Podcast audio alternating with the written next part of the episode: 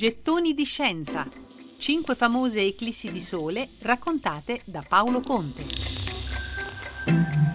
Fino alla metà dell'Ottocento le osservazioni scientifiche delle eclissi totali di Sole erano state condotte principalmente allo scopo di affinare le nostre conoscenze sui parametri orbitali della Luna. Poca importanza invece era stata data ai due fenomeni più rilevanti che si osservano durante la totalità. La corona solare, un chiarore argenteo che si osserva tutto attorno al disco nero della luna nuova che occulta il Sole e che oggi sappiamo essere l'atmosfera più esterna della nostra stella.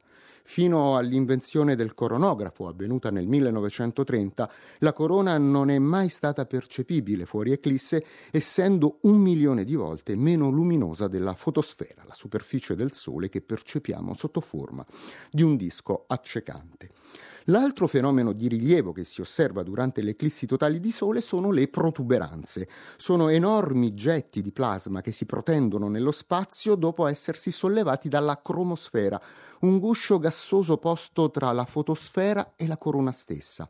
Appaiono le protuberanze come fiammelle di colore rosa o rosso che spuntano qua e là dal bordo della Luna che nasconde il Sole.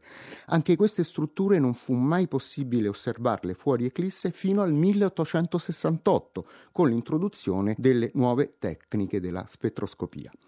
La cosa interessante è che fino alla metà dell'Ottocento non era ancora chiaro alla comunità scientifica se la corona e le protuberanze appartenessero fisicamente al Sole o se si trattasse invece, come teorizzava qualcuno, di fenomeni generati da una presunta atmosfera della Luna o dalla stessa atmosfera terrestre. Un ruolo fondamentale per dirimere la questione lo hanno avuto le numerose spedizioni scientifiche che raggiunsero la Spagna in occasione dell'eclisse totale di sole del 18 luglio 1860. Tra queste spedizioni ebbe un ruolo di primo piano quella guidata a Desierta de las Palmas, a nord di Valencia, dall'italiano Angelo Secchi, gesuita, direttore dell'Osservatorio del Collegio Romano, una delle figure di spicco dell'astronomia di quel periodo. Egli pianificò sia osservazioni visuali ai telescopi, sia riprese della totalità con la neonata tecnica della dagherotipia che aveva già dato risultati incoraggianti in occasione della sua prima applicazione nel corso dell'eclisse del 1851. L'idea era quella di stabilire attraverso riprese della totalità effettuate in momenti diversi del suo svolgimento se la corona e le protuberanze erano solidali al disco solare oppure a quello della Luna.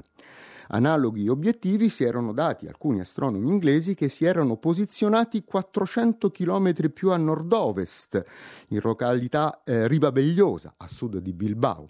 I risultati dimostrarono in modo inequivocabile che la corona e le protuberanze appartenevano al Sole e non alla Luna, e a posteriori si capì anche che non potevano essere fenomeni generati dall'atmosfera terrestre, perché altrimenti non si sarebbero ottenute le stesse immagini riprese da località molto distanti tra loro, soggiacenti a condizioni atmosferiche differenti.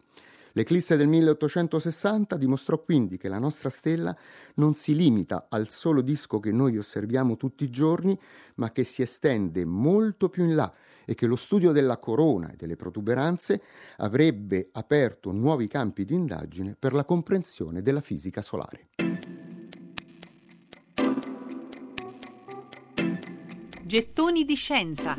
Cinque famose eclissi di sole raccontate da Paolo Conte. Thank you.